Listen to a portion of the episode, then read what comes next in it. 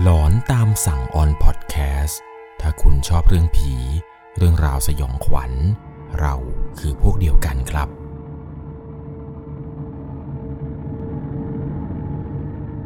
สวัสดีครับทุกคนครับ กลับมาพบกันเช่นเคยครับ กับในช่วงของหลอนตามสั่งอยู่กับผมครับ 1 1 LC สำหรับเรื่องราวความสยองขวัญในวันนี้ครับ เป็นเรื่องราวเกี่ยวกับของลักของห่วงของใครบางคน ซึ่งทุกคนเนี่ยน่าจะรู้ดีใช่ไหมครับ เวลาผู้ที่เสียชีวิตไปเนี่ยเขาจะมีของบางอย่างที่เขารักมาก ของบางอย่างที่เขาเนี่ยหวงแหนมาก แล้วเหมือนกับว่าถ้าเกิดใครได้ของเขาไป หรือว่าใครเอาของเขาไป มันจะพบเจอเรื่องราวแปลกๆ เรื่องราวหลอนๆ อย่างถ้าใครเคยได้ยินเรื่องราวเกี่ยวกับพวกเเสื้อผ้ามือสองของมือสองที่แบบว่าเจ้าของเนี่ยเขามาตามทวงคืนนะครับอารมณ์ก็จะประมาณนี้เลย แต่เรื่องราวในวันนี้ครับเป็นประสบการณ์สยองขวัญ ของแฟนคลับท่านหนึ่งครับที่ได้ส่งเรื่องราวเข้ามา บอกว่าผมมีประสบการณ์เกี่ยวกับพวกของรักของห่วง ซึ่งของชิ้นนี้เป็นของชิ้นใหญ่ด้วยครับ นั่นก็คือรถยนต์นั่นเองครับ เจ้าของเนี่ยไม่ใช่อื่นใคร เป็นพ่อของเขาที่เสียชีวิตไปแล้วด้วยครับ ซึ่งรถคันนี้นั้น พ่อของเขาเนี่ยรักมาก แล้วปรากฏว่าหลังจากที่พ่อเขาเสียชีวิตไป มันมีเรื่องราวแปลกๆเกิดขึ้นอีกมากมายเลยเกี่ยวกับรถคันนี้ สำหรับเรื่องราวเรื่องนี้ครับจะต้องใช้วิจารณญาณในการรับชมรับฟังให้ดีๆ เรื่องราวเรื่องนี้เนี่ยเป็นเหตุการณ์เป็นประสบการณ์ที่เกิดขึ้นจริง ๆ กับผู้ฟังทางบ้านท่านหนึ่งครับ ผมต้องพาทุกคนย้อนกลับไปในเมื่อวันที่ 8 มกราคม ปีพศ 2548 ครับ ตรงถนนเลียบคลองประปา ในวันนั้นเนี่ยมีอุบัติเหตุทางรถยนต์เกิดขึ้นครับ ซึ่งผู้ประสบอุบัติเหตุนั้น ก็คือพ่อของเจ้าของเรื่องราวเรื่องนี้นี่แหละครับ จุดเกิดเหตุเนี่ยเกิดที่เลียบคลองประปา ในสมัยนั้นเนี่ยออกข่าวหนังสือพิมพ์โด่งดังเลยครับ เขาพาดหัวข่าวประมาณว่านายพันซิ่งเก๋ง ตอนนั้นเนี่ยเขาจำเนื้อหารายละเอียดข่าวได้ไม่ชัดเจนหรอกครับ ประมาณว่าแบบพ่อของเขานั้นขับรถเก๋งไปประสบอุบัติเหตุอะไรสักอย่างหนึ่งจนตัวของพ่อเขานั้นเสียชีวิตไป เขาเนี่ยเล่าให้ฟังครับว่ารถคันที่พ่อขับไปชนเป็นอุบัติเหตุนี้เนี่ยเป็นรถคันที่พ่อเขานั้นรักแล้วก็หวงแหนมากๆเลยครับ ซึ่งรถยนต์คันนี้ครับ ตัวของพ่อเขาเนี่ย ซื้อมาเป็นรถมือสองครับด้วยความที่ว่าครอบครัวเนี่ยก็ไม่ได้มีเงินมีทองอะไรมากมายหรอกครับซื้อรถคันนี้มาในราคา 85,000 บาท ตอนที่ซื้อมาก็ซื้อมาจากเพื่อนสนิทของพ่อเขานั่นแหละครับ เป็นรถมิตซูบิชิครับ สีแดง รุ่นแชมป์พ่อเนี่ยรักรถคันนี้มาก เพราะว่าพ่อเนี่ยอยากได้รถยนต์เนี่ยมานานแล้วครับทั้งชีวิตแกเนี่ยขับมาแต่มอเตอร์ไซค์มาตลอดทั้งพี่สาวของเขา ตัวของเขาแล้วก็น้องสาวเนี่ยได้แต่ซ้อนท้ายมอเตอร์ไซค์พ่อมาตลอดเลย จนพ่อได้รถคันนี้นี่แหละครับ พ่อเนี่ยรักรถคันนี้มาก ชนิดที่เรียกได้ว่าแกเนี่ยห่วงมากๆเลยนะครับ คือลูกๆคนไหนที่จะมาขึ้นรถแกเนี่ยแกจะบอกว่าอย่าทำสกปรกนะ อย่ากกินของในรถหกในรถนะ ก่อนขึ้นรถเนี่ยเช็คเท้าให้ดีสะอาดไหมมันจะเปิดเปื้อนโคลนอะไรหรือเปล่า เหมือนกับว่าแกเนี่ยจะรักรถคันนี้จนลูกๆทุกคนเนี่ยดูออกเลยครับว่านี่น่าจะเป็นสิ่งที่แกนั้นรักที่สุดในชีวิตแล้ว แกเนี่ยก็จะชอบบ่นครับบ่นลูกๆ ทุกคนเนี่ยเวลามาขึ้นรถแก จนวันสุดท้ายที่แกเสียชีวิตไป แกยังเสียชีวิตไปในรถคันนี้คันที่แกรักที่สุดนี้เลย ซึ่งในใบชันสูตรระบุเอาไว้ว่า พ่อของเขานั้นเสียชีวิตทันทีในที่เกิดเหตุครับ น่าจะมาจากการกระแทกอย่างรุนแรง จนคอพ่อเขานั้นหักแล้วก็เสียชีวิตทันที จริงๆ แล้วทุกอย่างเนี่ยมันควรจะจบไปหลังจากที่พ่อเนี่ยเสียชีวิต รถเนี่ยก็พังนู่นนี่นั่นอะไรต่างๆ แต่เหมือนกับว่ามันจะไม่จบเพียงแค่นี้ครับ ทุกคนในบ้านเนี่ยกลับมาคุยกัน ว่าจะยังไงต่อดีกับซากรถคันที่เกิดอุบัติเหตุ เพราะว่ารถคันนี้ที่เกิดอุบัติเหตุเนี่ยถูกยกไปไว้ที่พักของกลางครับที่สพปากเกร็ดเพราะว่ามันเป็นคดีความกับคู่กรณีนู่นนี่นั่นอะไรไป ซึ่งในขั้นตอนการดำเนินคดีขั้นตอนในหลังจากนี้เนี่ยจะต้องยกซากรถของพ่อเขานั้น ไปเหมือนกับเป็นการไปตรวจสภาพรถอะไรเนี่ยเหมือนกับเป็นการทำคดีสำนวนคดีของตำรวจเขา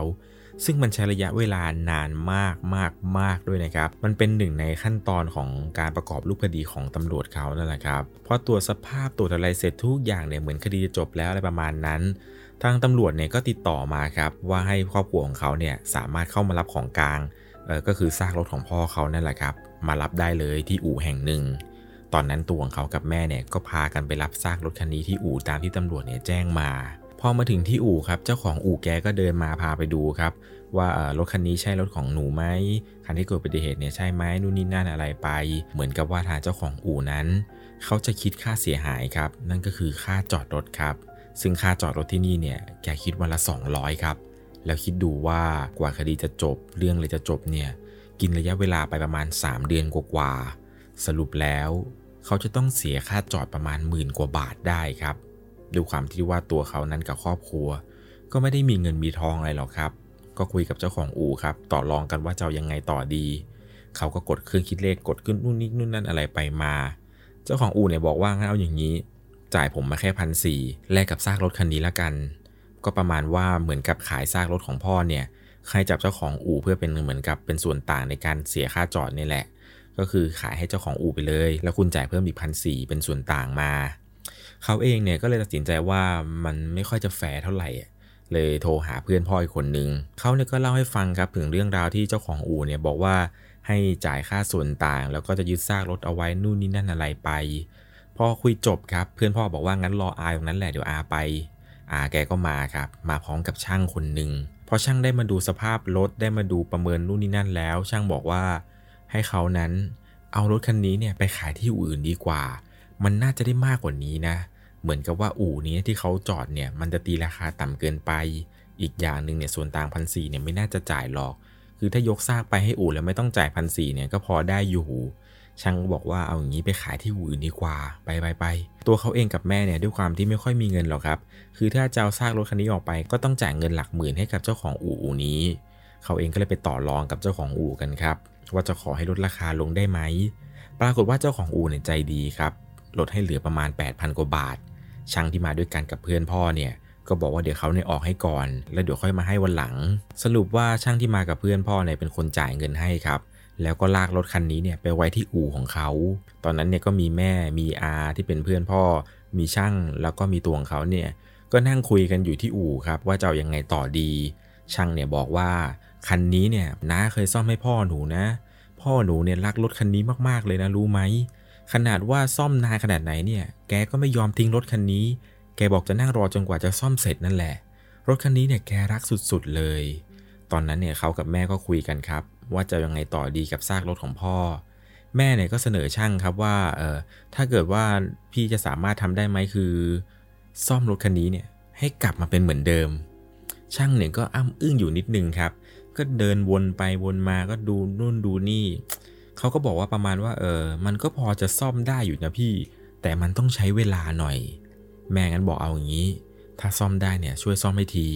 ส่วนเงิน 8,000 ที่ช่างจ่ายไปเนี่ย เดี๋ยวพรุ่งนี้จะเอามาคืนให้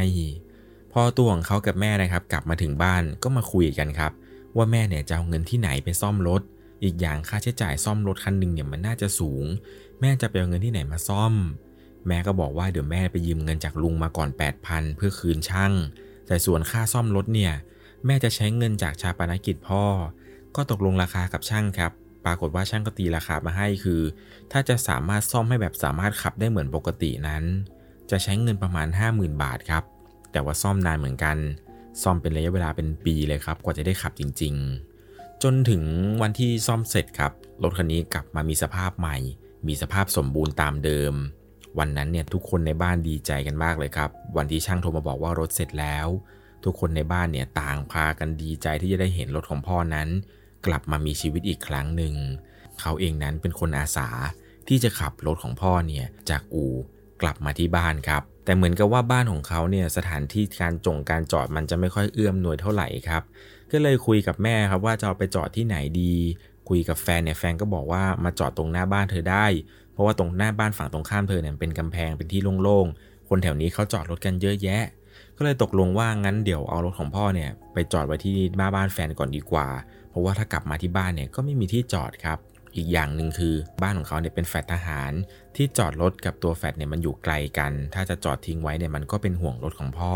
เพราะว่าเพิ่งจะทำเสร็จมาใหม่ ๆ วันนั้นเนี่ยก็ขับจากอู ไปจอดไปบ้านแฟนครับ บ้านแฟนอยู่ที่สมุทรปราการ ก็จอดในตำแหน่งที่แฟนบอกนั่นแหละครับ แล้วเขาเองนั้นก็นั่งรถกลับบ้านไป นานๆทีเหมือนกันครับ กว่าจะได้กลับมาหาแฟน เดือนละครั้งสองครั้งเนี่ย กลับมาทีนึงก็มาสตาร์ทเครื่อง รถเนี่ยยังสตาร์ทติดอยู่เหมือนเดิม มีอยู่วันหนึ่งที่ตัวเขานั้นกำลังมาสตาร์ทรถของพ่อคันนี้เนี่ยแหละครับ ในระหว่างที่กำลังสตาร์ทก็มีรุ่นพี่คนหนึ่งครับ เดินเข้ามาคุย เขาบอกว่า เออน้อง น้องช่วยย้ายคันนี้เนี่ยไปจอดที่อื่นได้ไหมครับ จอดตรงนี้ ไม่มีใครกล้าเดินผ่านเลย เพราะเขารู้กันว่ารถคันนี้เป็นรถของพ่อของน้อง พี่เขาเนี่ยก็เล่าให้ฟังต่อครับ ว่ากลางค่ำกลางคืน มันมีคนเห็นว่า มีคนเนี่ยนั่งอยู่ในรถครับ หลายๆ คนเนี่ยเดินเข้ามาดู ก็เห็นว่ามีผู้ชายคนหนึ่งลักษณะเหมือนเป็นคนมีอายุหน่อย สวมชุดสีขาว นั่งยิ้มอยู่ในรถทำให้คนแถวนี้เนี่ยไม่มีใครกล้าผ่านมาตรงนี้เลยในตอนกลางคืน แต่ในตอนนั้นตัวของเขาเนี่ยเฉยๆครับเพราะรู้อยู่แล้วแหละครับ ว่าวิญญาณที่ทุกคนเห็นกันนั้น มันคือพ่อของเขาเอง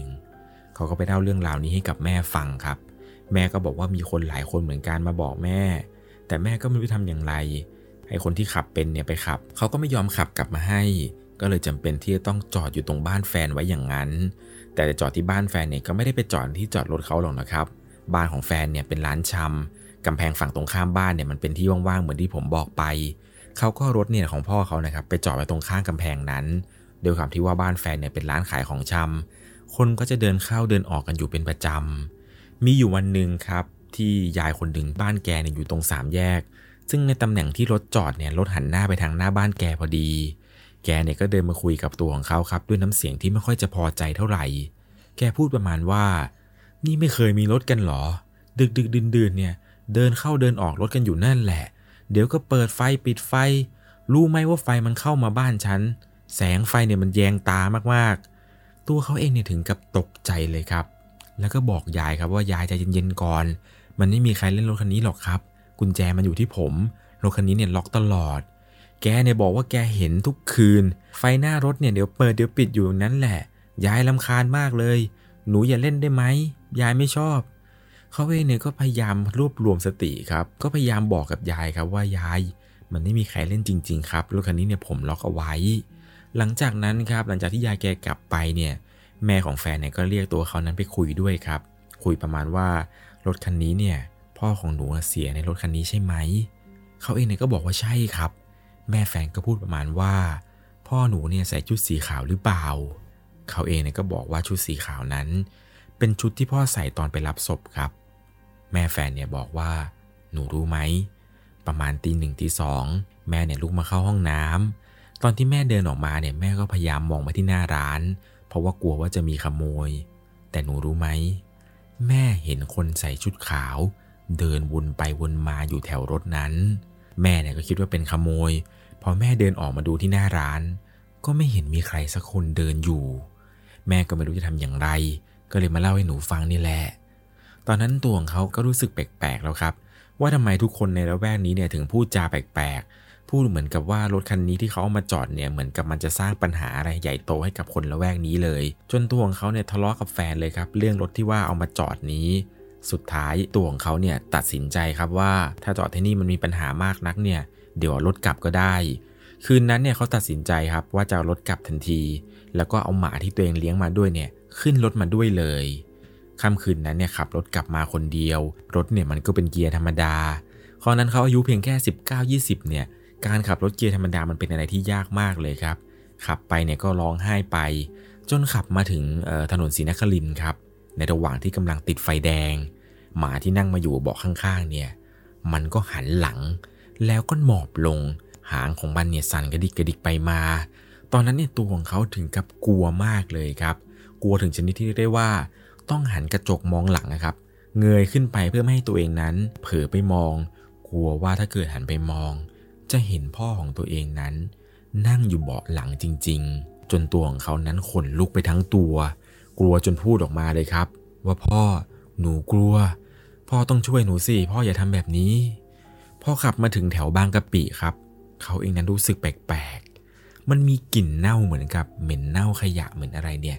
โชยเข้ามาในรถทางทที่รถนั้นไม่ได้เปิดกระจก แล้วก็ไม่ได้ปรับโหมดให้อากาศข้างนอกนั้นเข้ามาด้วย เขาเองเนี่ยกลัวมากๆครับ ในระหว่างที่ขับไปก็พยายามมองแต่ข้างหน้าตลอดเวลา อยากจะให้ถึงบ้านไวๆพอถึงที่บ้านครับ ก็โทรให้แม่นั้นลงมารับหน่อย เพราะว่าไม่กล้าขึ้นไปคนเดียว แม่เนี่ยก็ลงมารับแล้วก็พาตัวเขานั้นขึ้นไปนอนตามปกติ ในคืนวันนั้นเนี่ยได้เล่าทุกอย่างให้แม่ฟังครับ แต่แม่บอกว่าจะกลัวอะไร พ่อมาคุ้มครอง เขาเองเนี่ยก็เชื่อคำพูดที่แม่บอกครับ ก็เลยหายกลัวขึ้นมาหน่อย เช้าวันรุ่งขึ้นครับ ว่าจะกลับไปง้อแฟนหน่อยก็ก็คิดอยู่นานครับว่าจะนั่งรถเมย์ไปดีไหมเพราะว่าเดี๋ยวจะเอาหมาไปด้วย หรือว่าจะนั่งแท็กซี่ต่อดี ถ้านั่งแท็กซี่จากสะพานใหม่ไปแพร่กษาเนี่ย มันก็หลายบาทอยู่เหมือนกัน ก็เลยตัดสินใจว่างั้นเอาอย่างนี้รถของพ่อที่มาจอดที่นี่เนี่ยจอดไปเปล่าๆมันก็เสียเปล่า เอารถพ่อเนี่ยไปใช้เลยดีกว่า ปรากฏว่าในวันนั้นช่วงบ่ายๆเขาเองก็ขับรถของพ่อเนี่ยแหละครับ กลับไปหาแฟนที่สมุทรปราการ ในระหว่างที่ขับไป ก็ได้กลิ่นเหม็นมาอีกแล้วครับ หมาที่มันนั่งอยู่ข้างๆมันก็ทำเหมือนเดิมเลยคือ จู่ๆมันก็หันหลัง แล้วก็หมอบลง แล้วก็นั่งกระดิกหางอยู่อย่างนั้นทำเอาตัวของเขานั้นกลัวเลยครับ กลัวชนิดที่เรียกได้ว่ากลางวันแสกๆเนี่ยยังรู้สึกขนลุกขึ้นมาได้ทันที ในระหว่างที่ขับไป รถเนี่ยมันก็มีเสียงดังแปลกๆครับ ดังกุกกุกกักกักทำตัวของเขาเนี่ยถึงกับกลัวเลยครับ กลัวว่ารถเนี่ยมันจะเสียกลางทาง แอร์เนี่ยมันก็ไม่เย็น เกียร์เนี่ยก็เข้าแบบวืดบ้างไม่วืดบ้าง เร่งเนี่ยไม่ค่อยจะไปเท่าไหร่ พอมาถึงที่บ้านแฟน ก็เอาหมาที่มาด้วยเนี่ยลงไว้ที่บ้านก่อน ทีแรกว่ากะว่าจะเอารถคันนี้มาใช้ตามปกติ แต่ดูเหมือนกับว่ารถคันนี้เนี่ยมันน่าจะไม่สมบูรณ์ครับ คือถ้ามาใช้เนี่ยมันน่าจะพังสักวันหนึ่งแน่นอน ก็เลยคุยกับแฟนว่างั้นเอาอย่างนี้ดีกว่า แม่เอารถคันนี้มาใช้แล้ว เดี๋ยวขับกลับไปคืนที่บ้านแม่เหมือนเดิมดีกว่า ก็บอกแฟนครับว่าให้เธอนั้นช่วยนั่งเป็นเพื่อนหน่อย เพราะว่าไม่อยากที่จะขับกลับไปคนเดียวแล้ว ในระหว่างที่ขับออกมาจากสมุทรปราการ พอถึงตำแหน่งเดิมเลยครับ ตรงแถวบางกะปิ ช่วงเวลานั้นเนี่ยเป็นช่วงเวลาค่ำๆแฟนเนี่ยก็เหมือนกับว่าจะมีปฏิกิริยาแปลกๆ เธอทำแบบทำจมูกแบบฟึดฟัดฟึดฟัด เหมือนกับจะเหม็นกินอะไรบางอย่าง ตัวของเขานั้นก็เลยพูดว่า อย่าพูดอะไรนะ รู้แล้วแหละว่าเธอได้กลิ่นอะไร ทั้งสองคนเนี่ยพากันนั่งรถขับไปเงียบๆอย่างนั้นไม่คุยกัน พอพ้นจากแถวบางกะปิไปเนี่ย ทั้งสองคนเนี่ยถึงกับถอนหายใจแล้วก็พูดว่า เฮ้อ พูดพร้อมกันเลยครับ ว่าเมื่อกี้เนี่ยได้กลิ่นใช่ไหม ก็มีการคุยกันครับว่าเมื่อกี้เราคงจะได้กลิ่นจากข้างนอกเลยมั้ง แต่ทำไมมันเหม็นนานขนาดนี้ รู้สึกอึดอัดมากๆ เหมือนกับว่าเรานั้น ไม่ได้อยู่ด้วยกันสองคน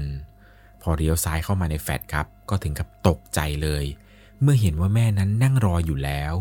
แกเนี่ยรีบเดินมาหาที่รถทันที แล้วก็ถามว่ารถมันเป็นอะไรทำไมมันเสียงดังแบบนี้ แม่ก็บอกว่าให้จอดรถก่อนแล้วลงมาคุยกันพอจอดรถเสร็จครับ ตัวของเขากับแฟนก็เดินตามแม่ขึ้นไป พอขึ้นไปบนห้อง ตัวของเขากับแฟนเนี่ยก็เล่าเรื่องราวนี้ให้กับแม่ฟังครับ เล่าไปเนี่ยก็ร้องไห้ไป บอกว่าแม่หนูไม่เอาแล้ว แม่ขายมันเถอะอย่าไปเสียดายเลย พ่อเขาตายไปแล้วนะแม่ ขายเถอะนะแม่หนูกลัว แม่ก็บอกว่างั้นเอาอย่างนี้พรุ่งนี้เอาไปขายเลยเขาเองเนี่ยก็บอกว่าแล้วจะมีใครซื้อหรอแม่ แม่ก็บอกว่ายังไงก็ต้องลองดู ก็ลองไปขายดูก่อน จะได้รู้ว่ามีคนซื้อไม่ซื้อ ปรากฏว่าเช้าอีกวันหนึ่งครับ ตัวของเขาเนี่ยก็จะรถคันนี้แหละไปขาย บอกกับแม่ไว้เลยครับว่าแม่ถ้าได้หมื่นสองหมื่นเนี่ยก็เอา แม่ก็ตกลงครับเขาเองก็ขับรถคันนี้แหละครับไปที่เต็นท์รถเต็นท์หนึ่งแถวๆเซนทรัลรามอินทราพอขับไปถึงเนี่ยก็จอดตรงที่เขาเขียนว่า ขายรถจอดตรงนี้ ก็จอดเสร็จปุ๊บ ก็มีคนมาตีราคาให้ทันที เขาก็เดินดูไปเดินดูมาครับ ก็ถามว่าน้องน้องไม่สนใจคันนี้เธอเอาคันใหม่เหรอ พี่ให้ราคาเธอสูงๆเลยนะ เขาเองเนี่ยก็ตัดสินใจครับว่าเออเอาไงดี ถ้าพี่ให้ราคาสูงเนี่ยก็น่าเทินอยู่ ก็บอกพี่เขาว่าพี่ผมขอเดินดูรถรอบเต็นท์พี่ก่อนได้ไหม ก็เดินดูไปเดินดูมาครับ ตัดสินใจว่าจะเทินรถคันนี้นี่แหละ แล้วก็บอกแม่ครับว่าแม่เออผมตัดสินใจเทินนะ ผมไม่ขาย อย่างน้อยก็มีรถเอาไว้ใช้งานในบ้านหน่อย สรุปเต็นท์นี้ครับตีราคาเทินให้เป็นเงินดาวประมาณ 50,000ครับเจ้าของเต็นท์ก็บอกว่า เอารถคันเก่ากลับไปใช้ก่อนนะ เดี๋ยวถ้าเรื่องผ่านแล้วเนี่ยค่อยมาเปลี่ยนเป็นคันใหม่ แต่ปรากฏว่าเขาเนี่ยยื่นเรื่องไฟนงไฟแนนซ์อะไรไม่ผ่านครับสุดท้ายเจ้าของอู่เนี่ยเขารับซื้อแค่ 35,000ครับกับรถคันเก่าของพ่อ พอผ่านไปอีกวัน วันที่จะเอารถคันนี้เนี่ยไปส่งให้ที่เต็นท์ปรากฏว่ารถของพ่อนั้นสตาร์ทไม่ติดครับ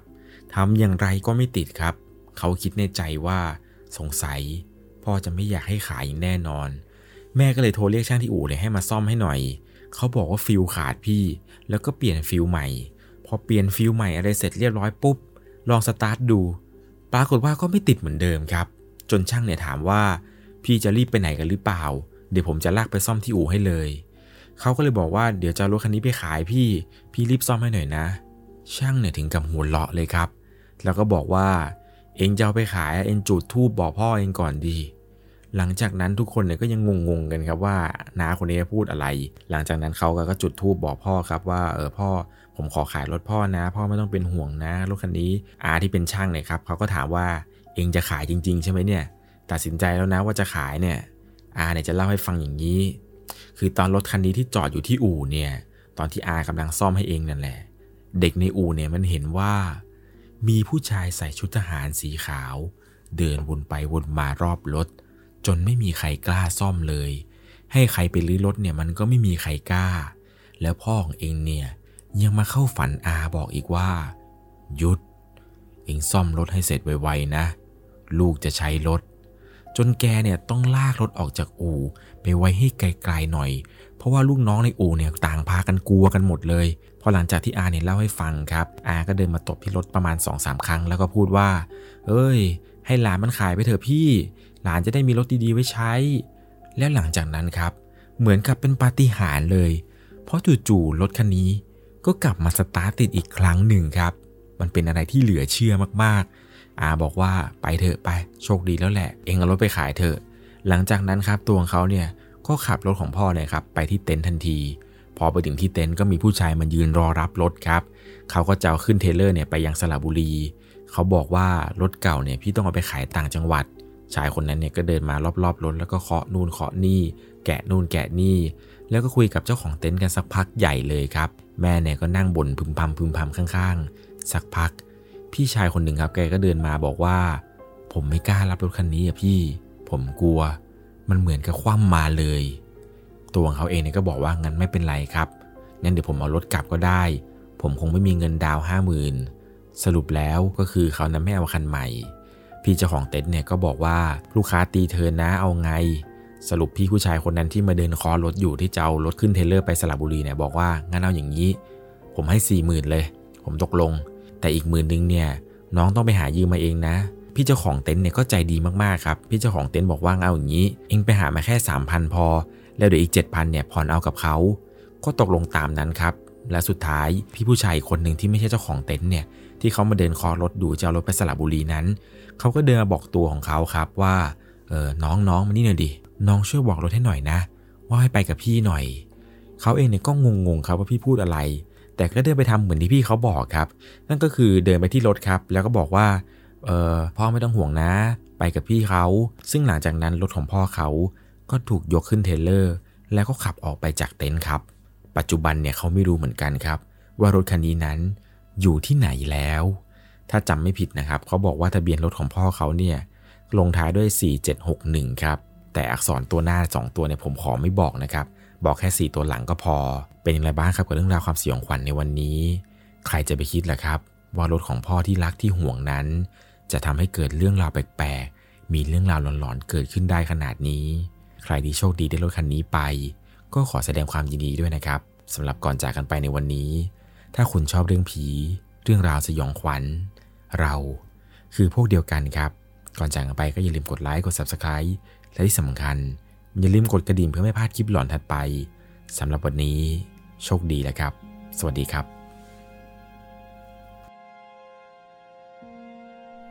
สามารถรับชมเรื่องราวหลอนๆเพิ่มเติม ได้ที่ YouTube Channel 1 LC ยังมีเรื่องราวหลอนๆที่เกิดขึ้นในบ้านเรา รอให้คุณนั้นได้รับชมอยู่นะครับ